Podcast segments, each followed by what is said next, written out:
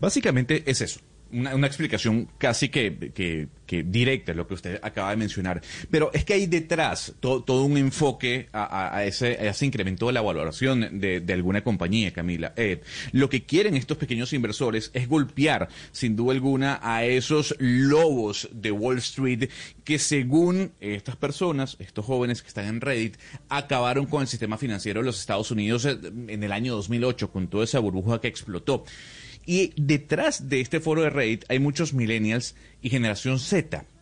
Centennials también que están trabajando de la mano para impulsar a estas compañías y ver cuál va a ser la respuesta de, de los lobos de Wall Street. La pregunta es, ¿Está regulado o están reguladas las redes sociales en cuanto al impacto que tienen dentro de la bolsa de Nueva York? Eso no está confirmado y no está escrito. Las redes sociales no pueden, en este caso, impactar o no hay ninguna regulación que diga que las redes sociales no pueden impactar sobre la valoración o no de una compañía. Y por eso este foro en este momento es tan importante. Pues déjeme saludar a Ignacio Carballo, que es economista, docente e investigador, director del, ecosistema de programas FinTech de la Universidad Católica de Argentina. Profesor Carballo, bienvenido. Gracias por estar con nosotros y pues ayudarnos a explicar qué es lo que está pasando con Wall Street, con este tema que están subiendo el precio de las acciones de compañías que nunca se imaginó nadie que iban a subir. Bienvenido. Hola Camila, hola equipo, muchas gracias por la, por la invitación. Lo escuchaba recién a Gonzalo que lo estaba explicando de manera muy clara y les comento que lo que está pasando en estos días en Wall Street y, diría en las finanzas a nivel global es algo fascinante. Es, es, un ejemplo de una externalidad tal vez no pensada de esta famosa democratización financiera que, tanto, tanto están eh, comercializando las empresas fintech y los nuevos los nuevos gigantes tecnológicos en el mundo. Así que un placer conversar con ustedes. Profesor, a mí me llama mucho la atención porque es como estos, casi se puede llamar como outsiders del establecimiento financiero que están entrando a poner un poco en tela de juicio todo el sistema, el statu quo de lo que es Wall Street. Pero yo le pregunto sobre esa venta corta, que es al final lo que están, digamos, diga, ellos haciendo casi que una protesta en contra, porque lo que estamos viendo acá es que esta compañía GameStop, lo que estaban haciendo estos lobos de Wall Street es, digamos, baja, tratar de bajarle aún más la acción a la compañía por medio de esta figura de la venta corta y lo que hicieron ellos es subir, inflar la acción y quebrarlos a todos. No debería entonces sí regularse, más no las redes sociales y no a los a los outsiders del establecimiento, sino más bien estas figuras como la venta corta que son absurdas dentro de un mercado financiero? No podría yo estar más de acuerdo contigo, aunque comparto que algunos colegas del mundo de la economía y de las finanzas eh, tal vez no, no estén tan de acuerdo. Eh, yo personalmente sí, eh, creo que aquí no es regular las redes sociales, no es acallar voces de, del mundo del que se dice el, retail o los inversores minoristas, que básicamente son personas como ustedes, como yo, personas de a pie que, que, ahorran de manera individual, eh, sino que es, en tal caso, poner algunos laterales, algunas prácticas que sin duda facilitan este tipo de, eh, de de, de sí, de, volatilidad, porque ¿qué es lo que pasa con los mercados financieros? Las inversiones, no me quiero volver técnico en esto, ¿no? Pero uno puede ir a long o ir a short, y cuando, cuando, cuando se, se, se por decirlo eh, en el mote financista, lo que se hace es, se compran, eh, en realidad no tengo plata, compro acciones, no las pago ahora, lo que hacen es, me las prestas y yo después cuando están más baratas, las compro más baratas, te las devuelvo y gano la diferencia. Entonces, al final día lo que, lo que se está haciendo es apostar a la pérdida, apostar al mal devenir de alguna compañía y por supuesto de la economía real. Pero profesor Carballo, pero discúlpeme lo interrumpo, ¿eso no demuestra la, la aberración del sistema, la aberración del sistema financiero de la bolsa?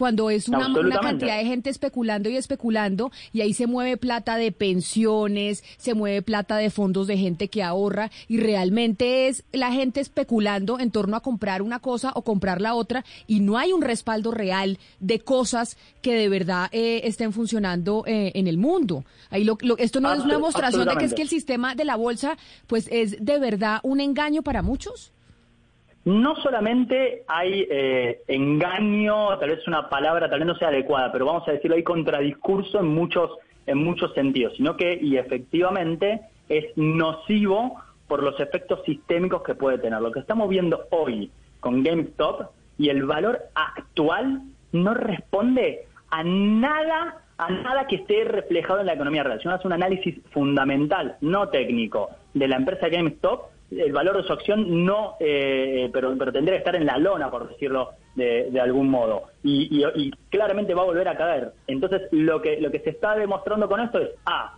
efectivamente el valor de los mercados financieros no refleja, como nunca lo ha hecho, o, no siempre lo ha hecho, el, el valor en la economía real de las empresas. B, algo muy interesante, y creo que esto, esto es lo nuevo, refleja cómo estas, estas, estos discursos de, entre comillas, los libres mercados son eh, cómodos cuando sirven a, instituciones y a grandes capitales, pero en cuanto se empiezan a, meter eh, comunidades de, inversores minoristas, eh, bueno, empieza a incomodar un poco, ¿no? Y pasa lo que estuvimos viendo estos días. Se ponen los mercados patas para arriba, los reguladores también se ponen completamente locos y empiezan a ver de qué manera podemos controlar esto. Y en tercer lugar, demuestra también cómo la tecnología en, este, en esta revolución fintech, eh, diría tecnología en todo sentido, pero también fintech, lo que hace es amplificar las consecuencias de esta lista que siempre fue y siempre fue negativa, pero las amplifica de una manera exponencial. Que Elon Musk haga un tweet eh, sobre, sobre, eh, sobre este tema y la acción se dispare es solamente un reflejo más de la regla del juego. Elon Musk eh, dijo hace semanas atrás, por ejemplo, solamente tuiteó que usaron la aplicación eh, Signal, cuando fue todo este, todo este despelote de que lo habían bloqueado Trump y demás, y aumentó, ese tweet generó que aumente un 1100% las acciones de Signal Advance, que es una empresa que no está absolutamente nada relacionada, pero que, está, que tenía un nombre similar, ¿no? Entonces, estas son las nuevas reglas del juego que trae la tecnología para los mercados financieros y que sin duda los reguladores están sorprendidos. lo que tenemos que, y esto quiero ser muy claro, esto no es nuevo, ¿sí?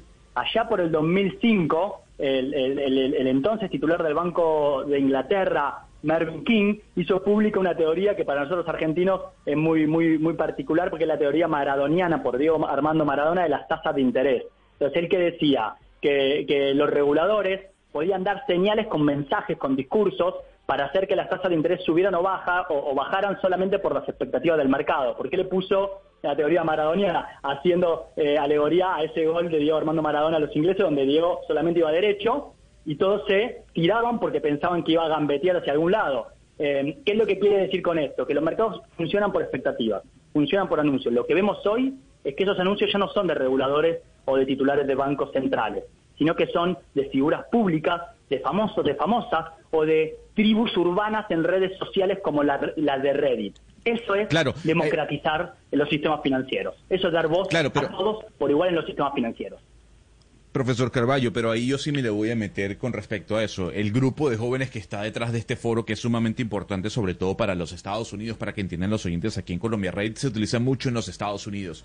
Pero la pregunta es, ¿hasta qué punto este, este juego o esta práctica que se está llevando en Reddit es una manipulación del sistema financiero? ¿Hasta qué punto puede ser penado o no por alguna ley en los Estados Unidos? Sí, bueno, yo creo que como están planteadas las normas actualmente, como, como, estaba transmitiendo, no, no leen el tema de las redes sociales y de estos impactos, porque de nuevo esto no es nuevo, ¿eh? eh que, un alto mandatario eh, diga que va a poner un impuesto sobre, sobre, no sé, los hidrocarburos, te hace subir o bajar las acciones de las petroleras en, el país donde está, eso pasa siempre, ¿no? el punto es cómo controlan ahora los mercados financieros a las figuras públicas o a las masas, a los grupos minoristas organizados por redes sociales. Entonces esto hoy no tiene una regulación. Ayer eh, desde el Nazca dijeron que iban a empezar a monitorear las actividades en redes sociales, etcétera, pero bueno, eh, hay que ver de qué manera esto se termina eh, materializando. Recordemos que las normativas suelen estar diferenciadas entre personas jurídicas, instituciones y personas físicas, y los mercados financieros tienen muchísimas reglas pensando que las eh, que, las personas jurídicas, que son los inversores institucionales, son estos hedge funds, donde entre otros están los que viven de shortear y apostar a las crisis en las instituciones y ganar con ello, eh, bueno, son los que tienen una regulación muy desarrollada, muy acabada, muy minuciosa.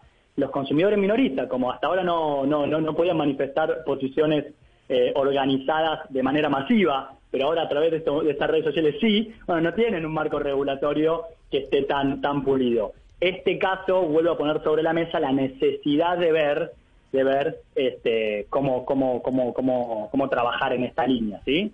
Profesor, pero mire, nosotros aquí entrevistamos, yo creo que una vez por semana o una vez cada dos semanas, pues gente que nos ayuda a pensar a los oyentes y a nosotros, oiga, ¿en dónde puede invertir su dinero? Porque mucha gente tiene esa pregunta, ¿qué hago para tener una mejor rentabilidad? Y nos hablan, bueno, usted puede invertir en acciones, usted puede invertir en la bolsa, pero oyendo esto que está pasando, esto que usted nos está explicando, pues básicamente ese es un mercado supremamente riesgoso. Si la manipulación puede venir de lo que diga una cantidad de gente en redes sociales, y eso hace que una acción suba o una acción baje, pues eso es supremamente riesgoso para alguien que quiera tener sus ahorros eh, en acciones o en la bolsa.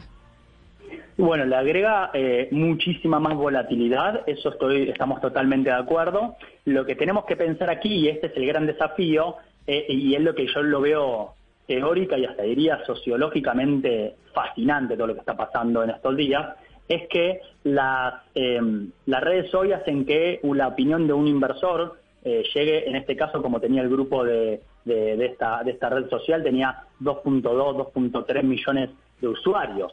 Entonces, la escala empieza a ser masiva. Y si a esto le agregamos, si a esto le agregamos la fidelización por, eh, por, por, tópicos que generan estas personalidades, sin duda lo que hace es, es agregar una volatilidad impensada y no monitoreada a los mercados. Porque digo que sociológicamente esto es fascinante, porque esto no sería posible, no, voy a ser más concreto, sería imposible si no existieran aplicaciones que facilitan a estas personas de a pie comprar y vender acciones. Entonces, esto es posible porque hay otro fenómeno en paralelo, que es el fenómeno de la transformación digital y la revolución fintech, con aplicaciones como Robinhood, Ameritrade y Toro, que hacen que moviendo el pulgar, cualquier persona viendo un video de 5 minutos de YouTube puede estar comprando 200 dólares de acciones, 50 dólares de acciones o hasta 10 dólares de acciones. Entonces, mezclemos la facilidad de cómo derriban barreras para ingresar a los mercados financieros las tecnologías con los movimientos en masa en las redes sociales y sin duda cambiaron la regla del juego, incrementan la volatilidad de los mercados y, de nuevo, democratizan, porque este grupo tiene, tiene contenidos afines. Yo esto lo charlaba ayer con, con, otro medio y tal vez ustedes lo puedan ver un poco rebuscado. Pero eh, imagínense los riesgos de que eh, un grupo de, no sé, supongamos, eh, cualquier, cualquier tipo de movimiento más político, ambientalista o, o antivacunas o demás, se pudieran organizar para ir en contra de hedge funds que están apoyando los movimientos opuestos, ¿no? Pensemos en la versión más extrema. Bueno, hoy lo pueden hacer porque las herramientas están ahí. Cuestión de que se organicen, que junten dos millones de personas, que vean dónde, dónde están los puntos débiles y lo pueden hacer. Esto es consecuencia de la democratización financiera, una consecuencia, una externalidad hoy negativa, pero no tenemos que dejar que, nos nuble lo, fascinante y lo hermoso de que le está dando voz a expresiones eh, globales, expresiones ciudadanas. Tendrán que después ser controladas y bueno, seguramente habrá que ver si hay ilícitos o manipulaciones, sin duda también pero, pero lo que está pasando en estos días en Wall Street es icónico. Entendiendo lo que usted nos dice de la eh, democratización y todo lo que usted nos está describiendo, pues suena muy lógico, pero si es tan bueno porque no había pasado antes, porque es en este momento precisamente. No, no, a ver, eh, para empezar recordemos que el fenómeno de, de, la, de la transformación digital en las finanzas no es tan reciente, digo, nace en Europa con fuerza después de la crisis financiera internacional en el 2008 y la gran mayoría de estas aplicaciones eh, tienen 5, 6, 7 años de desarrollo. O sea, están todavía calando, están en, una, en, un, estado incipiente. No descarto, y sin duda, esto, esto, esto es el ejemplo, eh, de que esto suceda, y ya está sucediendo. Los casos que, les, que, charlamos de que los tweets de Elon Musk eh, hagan que se disparen las acciones, lo que está haciendo es que un referente para personas retail a pie, tal vez también fondo, fondo de inversión, pero, vayamos a, quienes antes no formaban parte de los mercados financieros. Vean un tweet de 10 caracteres, 100 caracteres, se den media vuelta y del mismo celular donde están viendo ese tweet, muevan sus ingresos hacia esa aplicación porque creen que así van a ganar dinero. O sea, esto, esto pasa constantemente. Lo que tal vez no sucedió antes o no tomó visibilidad pública es un movimiento que tiene aquí una voz muy marcada de ir en contra de grandes capitales que se enriquecieron con la crisis financiera internacional del 2008 eh, y que aparte tiene una magnitud de 2.2, 2.3 millones de personas. Entonces, eso le dio otra escala, ¿sí? Pero, pero el efecto es exactamente el mismo. Y, y, lo podemos romantizar, y lo podemos romantizar como cuando llegaron las redes sociales y revolucionaron absolutamente todo y democratizaron la, la, información y los eh, CEOs de, de, Apple y de Google y de Twitter, etcétera, eran los gurús y ahora pues son los antagonistas de la historia.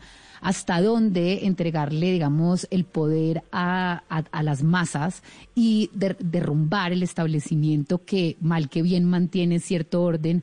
Pues no es un peligro. Hasta donde esa clase de democratización no puede generar una anarquía absoluta en el sistema financiero que vaya a ser una externalidad negativa para siempre. Yo no le veo cómo le, se le puede dar la vuelta a esto. Es muy difícil, es muy difícil y sin duda va a requerir que, los representantes eh, debatan esto en profundidad. De hecho, estos son temas que se están debatiendo en los principales foros eh, esta semana, o eh, sí, creo que fue esta, principio de esta semana, en el, en el World Economic Forum en Davos, hubo una mesa eh, que habló específicamente sobre monedas digitales y se trató el Bitcoin y la descentralización financiera y las consecuencias que eso trae para las instituciones que conocemos hoy. Ahora, aquí de nuevo tenemos que tener en cuenta lo siguiente. Un auto, un automóvil, puede ser utilizado para llevar personas a un hospital y salvar vidas o puede ser utilizado para un autobombo, un atentado. ¿sí? La tecnología no tiene la culpa. La tecnología es objetiva. Lo que hay que hacer es, efectivamente, y, eventualmente, es minimizar esos riesgos y maximizar los beneficios. ¿sí? La dinamización económica que está llevando esta revolución digital en las finanzas y en todo, en todo aspecto de la economía es, es inmensa. Ahora, sin duda puede llevarnos a un hospital o puede llevarnos a, de vacaciones, como también puede implosionar en la mayor burbuja financiera de la historia. ¿sí? Eso es algo que, efectivamente se tiene que estar eh, monitoreando. Ahora, conociendo la historia económica, generalmente las burbujas no se conocen hasta que explotan y generalmente las regulaciones no vienen hasta que el auto se utilizó como autobomba. Entonces, fíjense que recién después de todo esto empezamos a escuchar eh, de manera más masiva que se van a estar monitoreando los flujos de capitales que provienen incentivados por esto, no sé, youtubers, eh, eh, celebridades, grupos especialistas de Telegram, de, redes, de otras redes sociales, ¿no? Eh, pero bueno, eso, eso sin duda lo, lo comparto y, hay riesgos. gran parte de mi trabajo es, es encender esas luces amarillas eh, que no siempre son rojas o verdes, sino son amarillas y ver cómo las llevamos a que sean verdes y no sean rojas.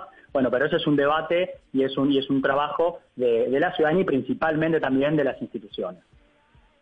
Qué locura esto que está pasando. Profesor Ignacio Carballo, economista, docente, investigador, director del ecosistema de programas FinTech de la Universidad Católica de Argentina. Gracias por, por atendernos y explicarnos de una manera pedagógica esta revolución que se está viendo en Wall Street por cuenta de, pues, de estos jóvenes que están subiendo el precio de las acciones pues, de manera artificial. Gracias por estar con nosotros.